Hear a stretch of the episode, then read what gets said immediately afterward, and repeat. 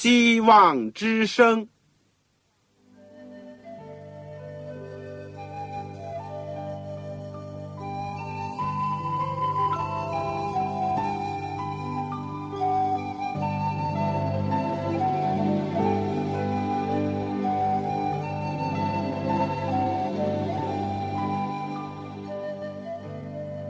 各位听众朋友，各位弟兄姐妹，欢迎您收听信徒培训这个节目。教会的兴旺不单表现为人数众多，更要求教友的素质好。为了使教会真正达到人丁兴旺，有灵性健壮，希望之声特别为广大的信徒制作了信徒培训这个节目，满足主内同工同道的需要。信徒培训由黄牧师主讲，将有多种课程推出，欢迎弟兄姐妹们踊跃参加。下面我们就把节目时间交给黄牧师。各位亲爱的听众朋友，组内的同工同道，你们好，我是旺草。今天我们很感谢主，又有机会一起学习主的圣道。虽然我们天各一方，但是借着空中的电波，尤其是圣灵的感动，我们可以把我们的心连在一起。我们今天要讲的是信徒培训的第二门课，圣经要道和神学。圣经要道和神学的第三讲，罪进入世界。罪进入世界。我们的经文是在创世纪第三章到第四章。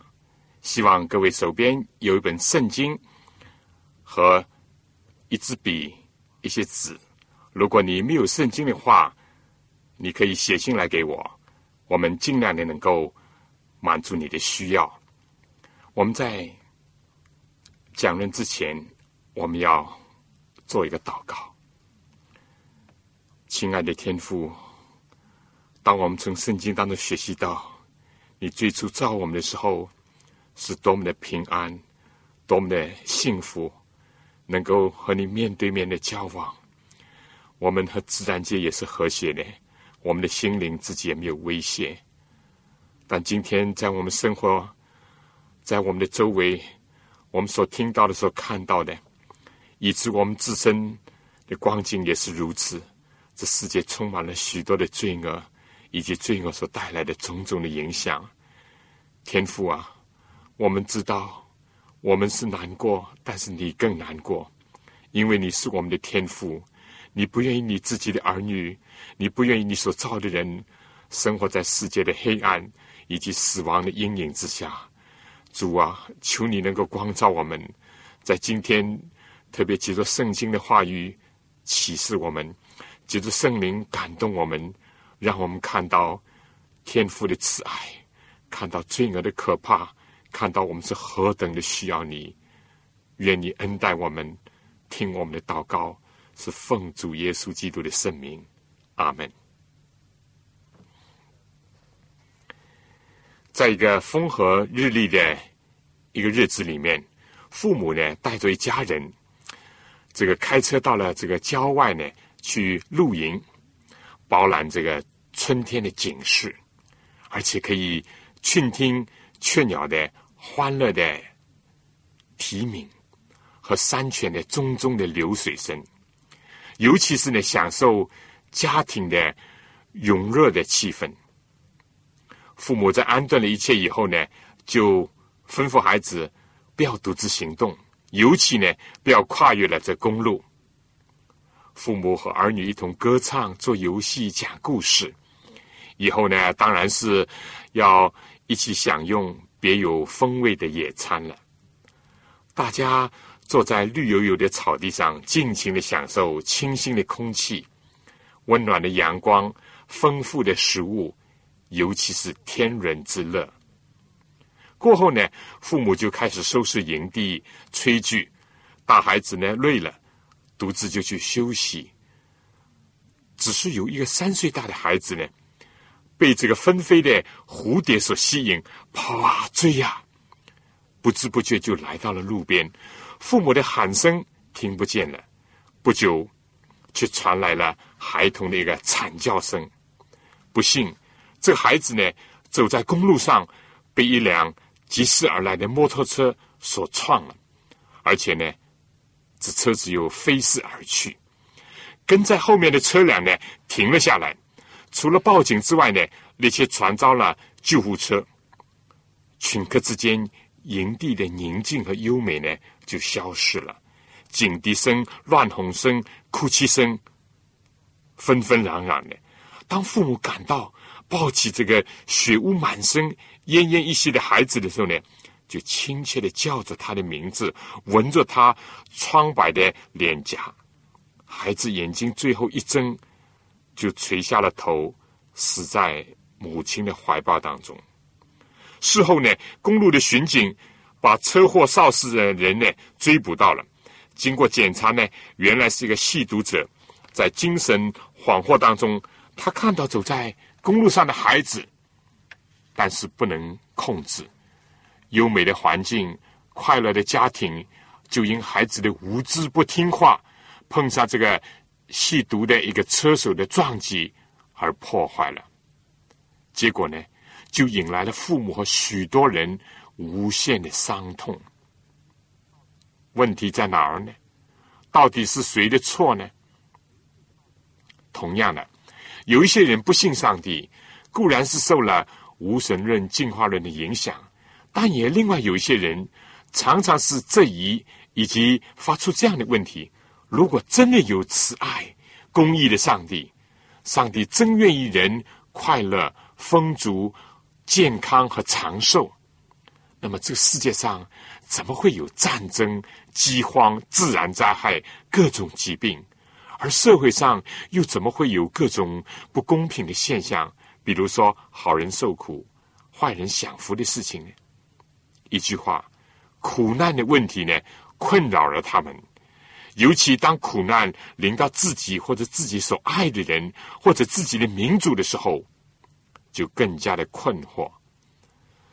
圣经的开始，创世纪第一、第二章，就是我们上两次所讲的，启示了这个我们呢有关世界和人类的起源是出于天父上帝的创造。而第三、第四章呢，就从原则上呢回答了一个苦难的根源是由于罪进入了世界。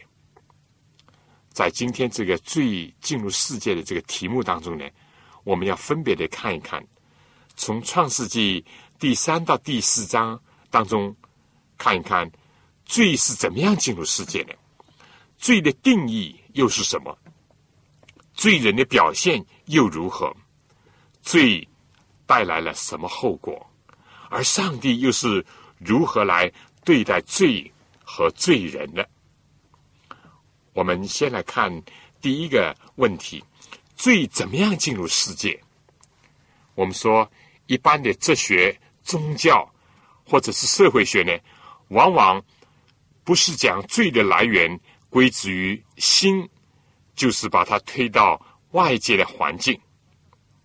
圣经创世纪第三章的记载呢，并不接受非此即彼的一种说法，而是表明了罪既有外在的因素，也有内在的因素，两者的结合呢，才形成了罪。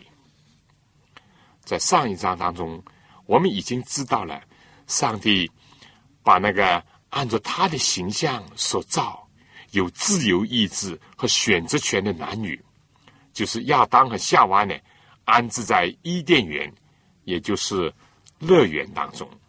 上帝对他们说，园子当中所有各种树上的果子，他们都可以随意的吃，但又吩咐说，唯独园子当中临近那个生命树的那棵分别或者说知识善恶树上的果子呢，他们不能吃，吃的日子必定死。创世纪第二章十七节呢，很清楚的记载了这事情。上帝给人自由，但也要求人能够自治和自律，这样的安排呢，体现了人有自由意志的一个运用，自由选择的可能。它是对创造主忠诚的一个考验，也是对自己人性完美的一种充分的一个体现。我们今天呢，并不很确切的知道人到底在这种状态当中生活了多少年。创世纪第三章第一节是这样讲：耶和华所造的，唯有蛇比田野一切的活物更狡猾。蛇对女人说：上帝岂是真说，不许你们吃园中所有树上的果子吗？蛇的话里面令人怀疑上帝的信实和慈爱的安排，而且呢，混乱人的思想，向着孤身一人的夏娃呢，兜售他的毒物，就是办了砒霜的白糖，似是而非的一种说法。女人对蛇说：园中树上的果子我们可以吃，唯有园当中那棵树上的果子，神曾说你们不可吃。夏娃呢，没有警觉女性独处的一个危险，也没有意识到蛇是魔鬼的工具，不明了和魔鬼讨论上帝以及真理的一种愚蠢。但到此为止，在他的回答当中呢，表明他一开始呢没有怀疑上帝慈爱的安排，而且在他所讲的在那棵树上的果子的一种讲法当中呢，暗示蛇是知道指着什么说的。但夏娃呢，并没有直接的提到这棵树的名字，而随后呢，又在上帝的吩咐当中添上了也不可摸。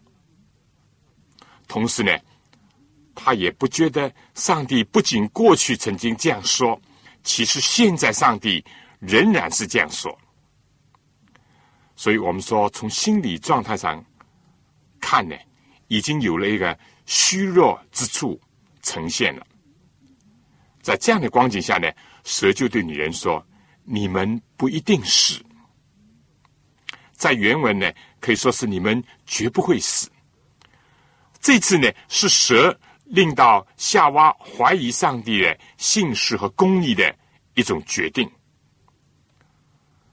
此外呢，上帝明明讲吃的日子必定死，蛇呢令人忘却了一个具体的禁令。不珍惜自己没有犯禁令的时候，不会有死亡的一种恩典。他呢还给人一个这样的一个印象，就是说既或是违律，还是有安全的可能的。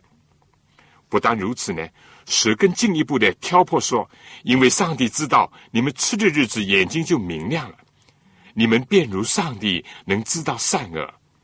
言下之意呢，就说上帝在施行愚民政策。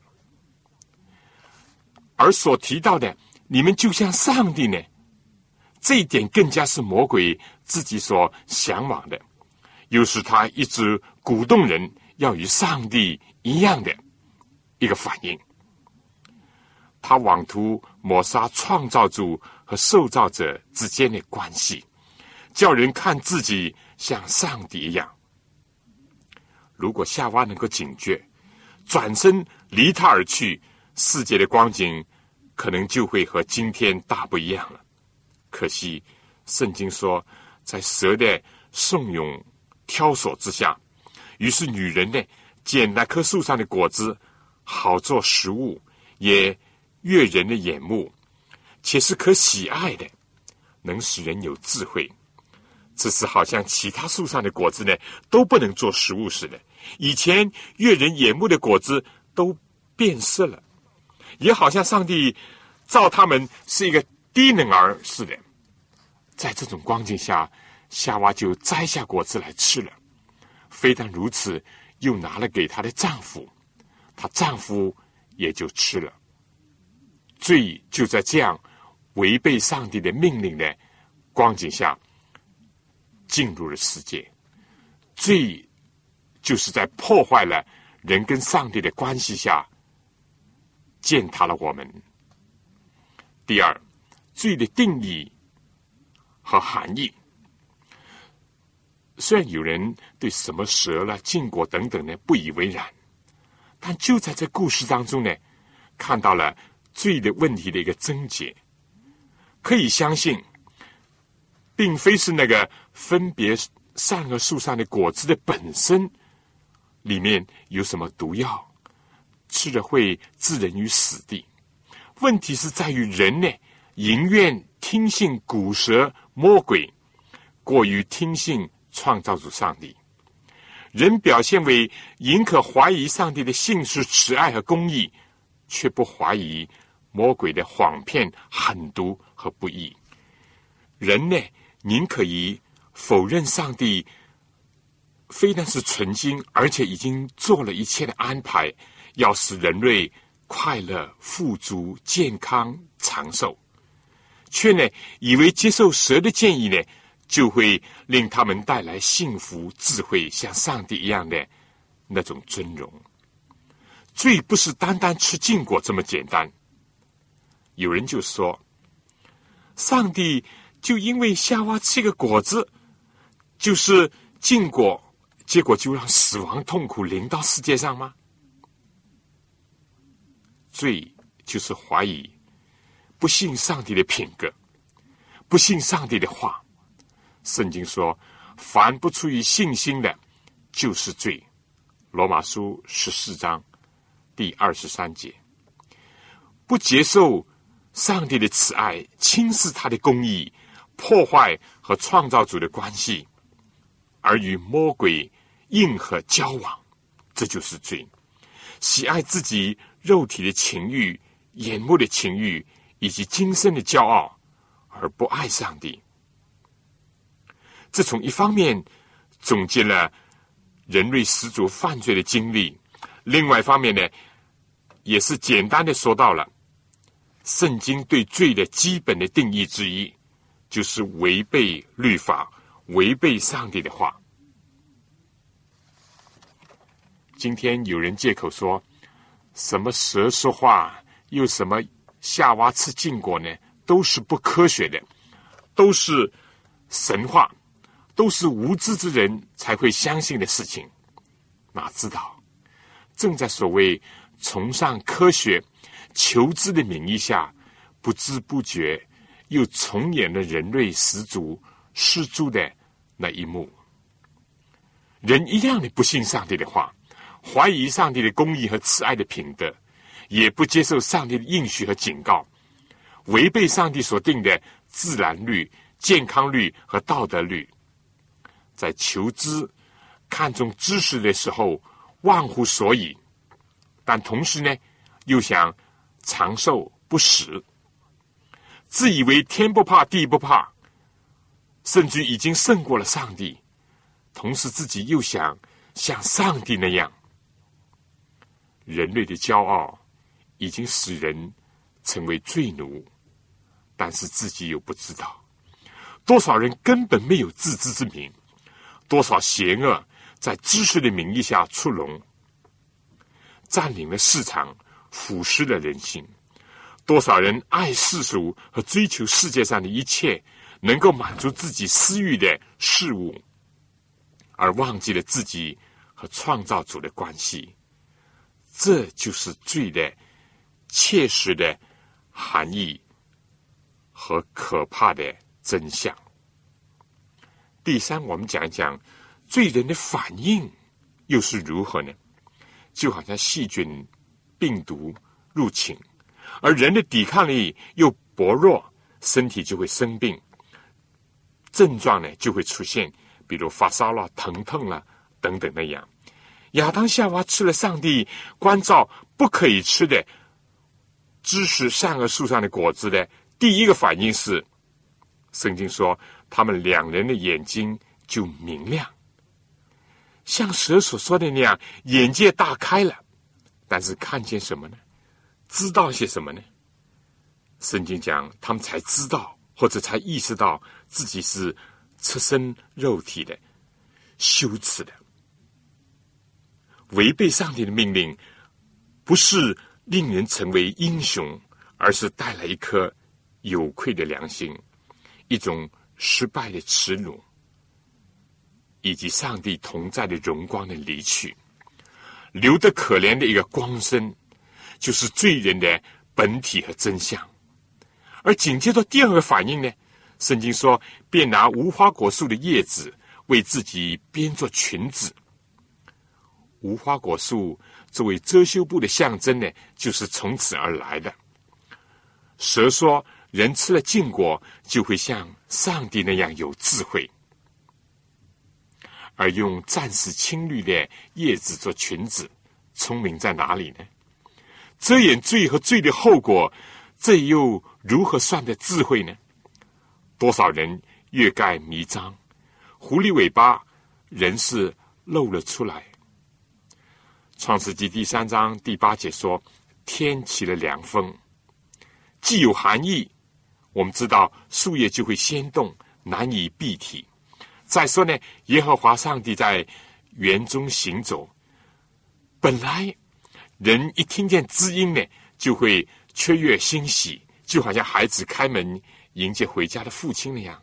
但在那个时候，那种心理状况下，圣经讲那人就是指着亚当和他的妻子夏娃，听见上帝的声音，就藏在园里的树木当中，羞耻导致遮掩，害怕驱使他们躲藏和违避上帝。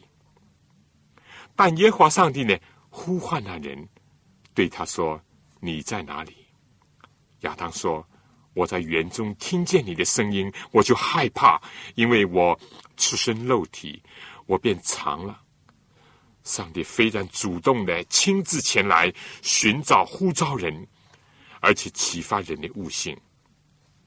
上帝说，谁告诉你赤身露体呢？上帝原本没有提到，蛇也不愿意人知道这个不妙的后果，是罪的本身告诉了罪人自己。耶和华又说，莫非你吃了我吩咐你不可吃的那树上的果子吗？上帝当然知道，但他要让人重新的正视上帝的宣告以及自己的过犯，想到有悔改的必要，但方向一错，就继续的滑落下去，在羞耻到遮掩、害怕而躲避。罪人的第三个反应是，那人就是亚当说，你所赐给我与我同居的女人，她把树上的果子给我，我就吃了。这是男人的表现，把罪证呢推诿到女人的身上，而女人呢又是上帝所赐的，不照女人不就没有问题了吗？自己好像没有什么责任，最终的责任还是上帝你自己要负。于是耶和华上帝就对女人说，你做的是什么事呢？这仍然是启发教育式的一种提示。女人说，那蛇引诱我，我就吃了。蛇如果不引诱就没事，蛇如果没有被造就好了，和亚当几乎是一样。夏娃把自己的罪证呢推向客观外界，也暗示着上帝要为自己所造的蛇而负责。夏娃呢没有承认自己接受蛇的引诱，也没有承认把禁果非但自己吃了，还给亚当吃，推卸罪责，诿过于人，是罪人的通性和惯例。上帝并非不知道外在的因素，尤其是魔鬼的引诱，魔鬼背负魔鬼的罪责，正像耶和华上帝对蛇说，你既做了这事，上帝知道的，蛇自己也明白，所以呢就必受咒诅。但这并不能作为人犯罪的一个借口。从人类第二代亚当的儿子该隐杀他兄弟亚伯的事情上呢，更增添了恶人的一个特征的一种描述。圣经说到亚当夏娃生了长子该隐以后，又生了第二个儿子亚伯。亚伯是牧羊的，该隐是种地的。在农牧业的社会呢，这本来没有什么优劣之分。但圣经记载，有一天呢，该隐拿地里的出产为供物，献给耶和华。亚伯呢，又将他羊群中头生的和羊的脂油呢献上。耶和华看中了亚伯和他的供物，只是看不中该隐和他的供物。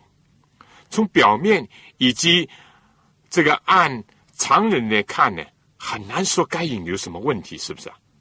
他也献祭，而他所献的呢，就是他自己地里的出产。错在哪里呢？上帝有偏心吗？绝不。根据圣经的教训，我们知道，从人犯罪以后，上帝就指示人要献牛羊为祭，来赎罪，以表示相信上帝所应许的，要赐给人的一个救主。这位要来的救主，要像羊羔般被宰杀而牺牲，以赎人的罪。亚当夏娃是知道，该隐和亚伯呢也明了。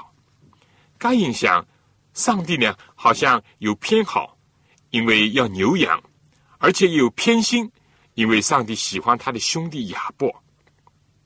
他可能想，地里的出产有什么不好？为什么不可以？我不是从事这个畜牧业的，没有牛羊。以此种种呢来应答，甚至于对抗上帝的计划和教导。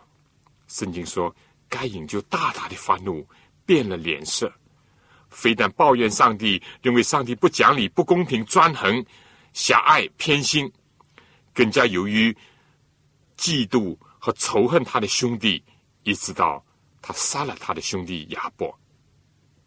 在这之前呢，上帝针对他所想的，曾经提醒他、开导他、指示他说：“该隐，你为什么发怒呢？你为什么变了脸色呢？你若行得好，岂不蒙悦纳吗？你若行得不好，罪就伏在门前，他必恋慕你，你却要制服他。”但是该隐呢，不听上帝的话，去制服罪，不让罪在他身上得逞，他却制服他的兄弟。有一天，该隐和他兄弟亚伯说话，很可能是他设计的，要叫亚伯来，也很可能亚伯来探望他，来疏解他。圣经讲，因为两人正在田间，也就是该隐工作的地方，该隐起来打他兄弟亚伯，把他杀了。该隐呢也一时害怕，也把亚伯呢掩埋在地里，并且洗干净自己手上的血。他不肯按照上帝的吩咐杀羊流血以求赎罪，却要杀他的兄弟来增添违背上帝的罪。即使到了这样的时候，上帝仍然愿意亲自的提醒他。耶和华对该隐说：“你兄弟亚伯在哪里？”上帝当然知道一切了，但仍然给他认罪的机会。可是该隐呢，却设立内认，自以为巧妙，就推脱说：“我不知道，我岂是看守我兄弟的吗？”狡辩、鬼称，是罪人成为恶人过程当中的一个重要的一个特征。该隐非但不看顾和保守自己的兄弟，相反，他是打击、杀害他弟兄的人。但尽管是这样，上帝仍然一心要想挽救他。该隐想掩盖、想推卸、想狡辩，以逃避罪责。但上帝在他执迷不悟、负隅顽抗的时候呢，给他当头一个棒喝。你做了什么事呢？甚至到这时候还不点穿，再一次给他机会让他认罪。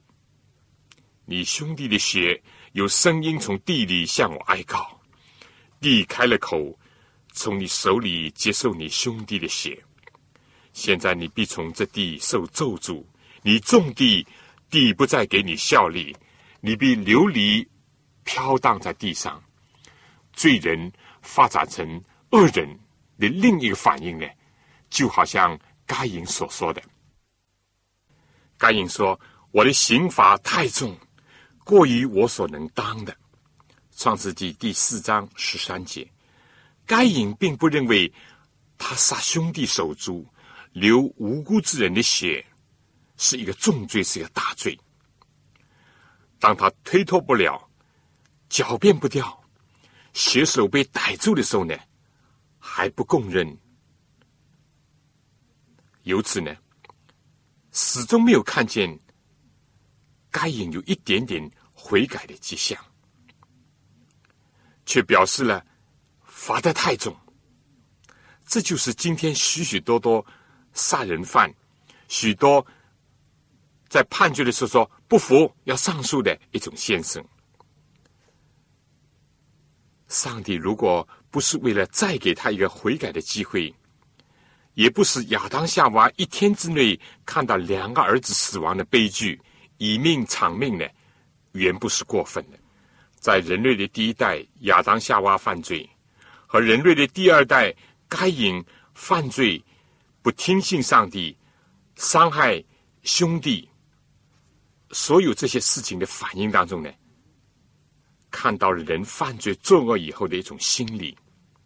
首先是羞耻掩饰，然后呢是害怕躲藏，被发现的时候呢就推诿抵赖，或者是狡辩鬼称。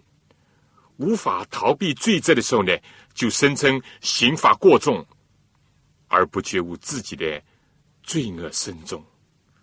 日光之下没有新的事情，犯罪的心理古今中外都逃不过这些古老的故事里面所提供的规律。朋友们，你说圣经的记载是多么的深刻，多么的细腻。但更重要的，在这里我感到我们是何等的需要救主，我们的心灵是多么的需要被他所洁净。下面我想请大家听首歌，就是《变成雪白》，让我们罪孽斑斑的心因着羔羊的血变成雪白。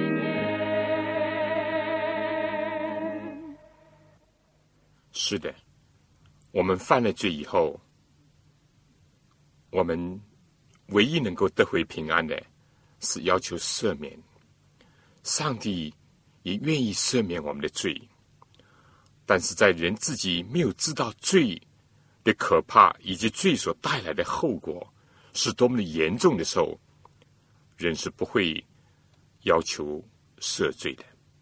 我们下面第四段呢，就来看一看罪带来的后果。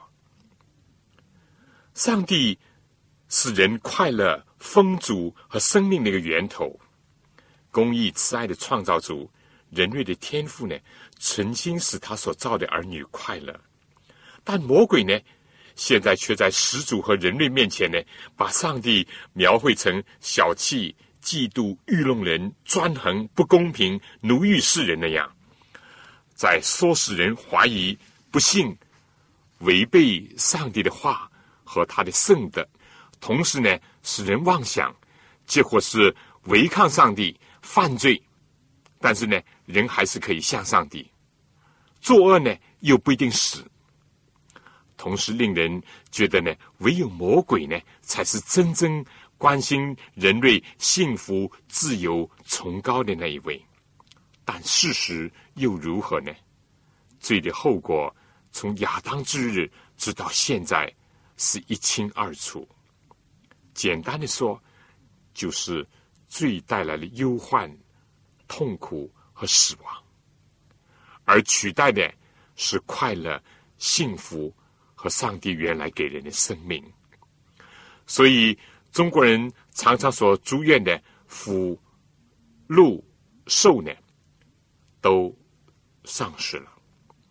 如果从关系学的角度来看呢，人因着和古蛇、魔鬼建立的关系呢，就造成了人和上帝的关系的破坏，人和人之间关系的破坏，人和自然界关系的破坏，甚至于人和自己心灵的关系遭受了破坏。紧张、敌对代替了和谐和美善。上帝按照他自己形象造人，就是喜欢人能够和他交往。在罪进入世界和人心之前呢，人也确实在与天父同行共语，聆听他的教训，接受他的安慰和鼓励，而且呢，从中得到最大的喜乐和满足。面对面和创造主来往，是他们被造的缘由以及生命的意义。如今呢，人正好像一个犯错的孩子那样，害怕父亲的来临。到了今天，有不少人甚至是怒视、敌对造他们的主上帝。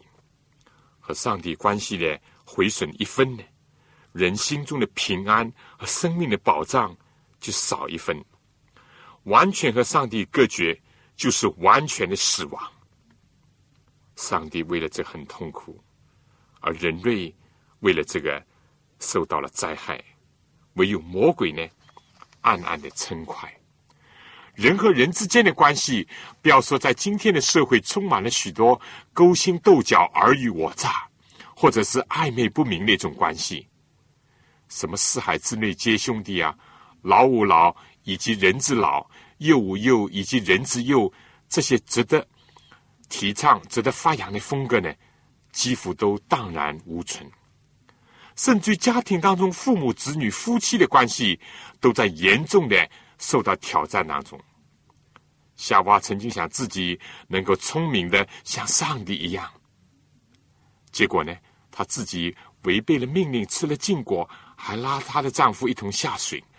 而当她丈夫看到夏娃因为违背上帝命令，已经显出那个不祥的一种迹象和神色的时候呢，起先是惊恐不已，但是后来呢，就想担当伟大的殉情者的角色了。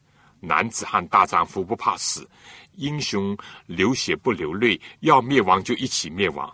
好一对情深似海的夫妻。但曾几何时，当两个人眼睛都明亮了，才面面相觑，但所见到的是什么？死亡的阴影已经投射在彼此的躯体上，罪的恐惧已经潜入了一度光明磊落的心胸。而一当上帝追查罪责的时候呢，亚当对夏娃：你所赐给我的女人叫我吃，要罚呢就罚她，至少呢先罚她或者重罚她。而夏娃呢也不敢承认是自己叫亚当吃的，还是推到了蛇的身上去好。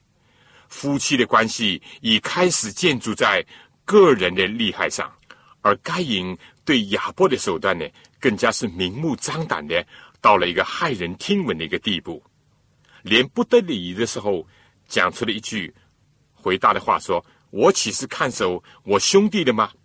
也早已经没有手足之情可说了。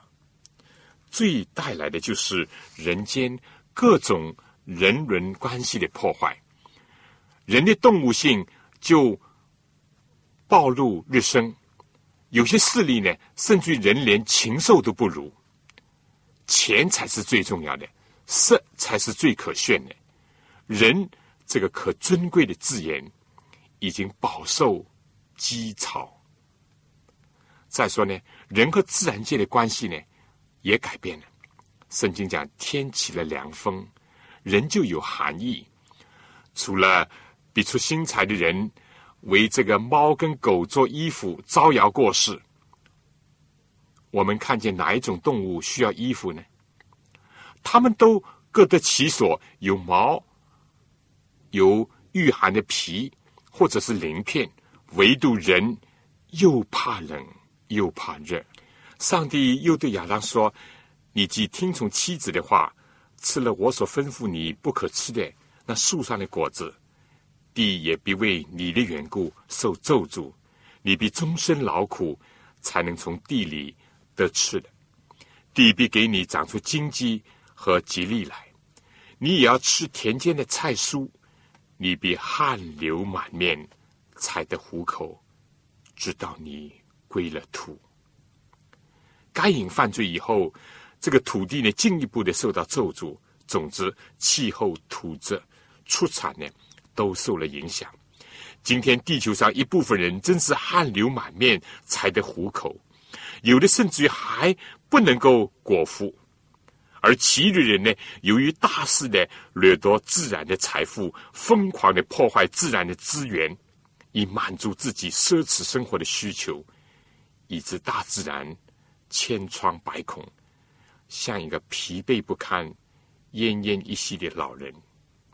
生态平衡的破坏，如果不再注意、不再加以制止的话，有一天将直接的毁灭地球的文明和人类。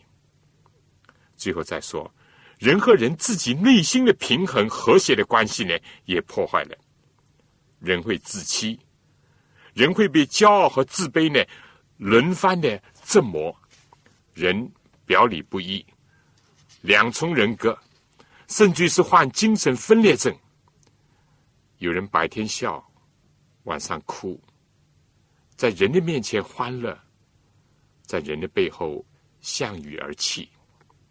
人的心往往被莫名其妙的恐惧所袭击，人在孤独的时候惶惶不可终日。而在人海当中呢，就好像被囚在深牢里面一样，人竟不知道为什么要活在这个世界，更加不知道最终的去向。结果人生是梦，但对多数人来说竟是那噩梦。希望、失望、再希望、再失望，许多人最后在绝望的孤城当中呻吟。任何一个人诚实的对待自己，都发现心中是否至少有两个我，常常在角逐相争，内心的安宁难以寻觅。罪就是这样的破坏了人与上帝、人与人、人与自然、人和自己的和谐美好的关系。从这些破坏的废墟上呢，又演出人间、社会、家庭以至世界许多的悲剧和更多的罪恶。说到这些，岂不是太悲观了吗？是的，人如果没有上帝的救赎，从创世到如今，单从圣经所记载的，以及我们今天日常所见所闻的，就足以使人心寒。但可惜，那创造人类的父，在他的儿女打岔走错的时候，正濒临死亡的时候，我们说先是心灵道德的死亡，然后就来到了肉体的死亡。就在这样的时刻，上帝挺身而出，做人类的救世主。他是他先来呼召罪人。下面呢，我想请照样姐妹唱一首圣诗，他医治破碎心。上帝要医治我们破碎的心灵。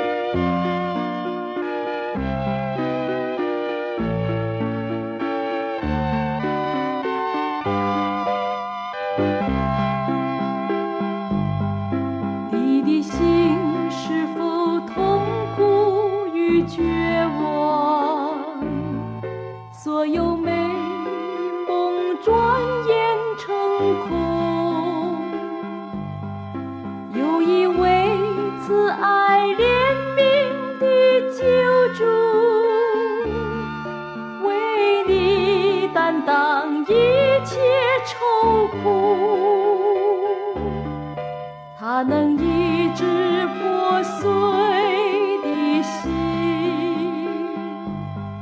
赐你新的生命，他将改变你过去的人生，使生活充实有意义。他是我忠诚好朋友，赐我平安与喜乐，他医治破碎的心，他是我生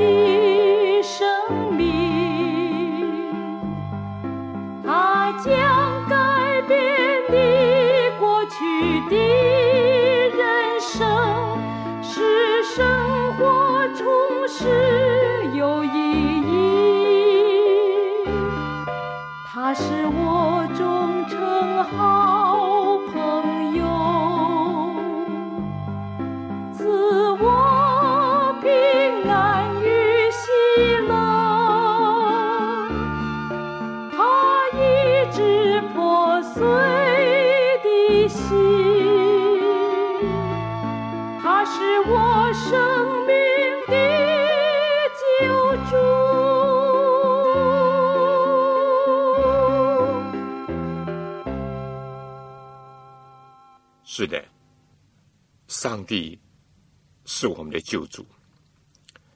我们最后一段就来看上帝的救援。当古蛇魔鬼使出自身在上帝和人之间挑拨，破坏了神人的亲密关系，使人疏远上帝，而与生命的泉源日益的隔绝。正当人在一阵恍惚的快乐以后，现在无限的恐惧、不安和战兢当中，等候上帝来执行他早已明确宣告的一种指令，就说你吃的日子必定死的时候，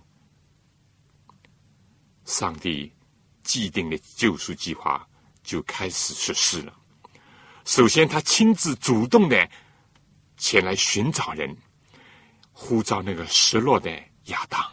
他没有大声的斥责，而是既忧愁又慈柔的呼唤说：“亚当，你在哪里？”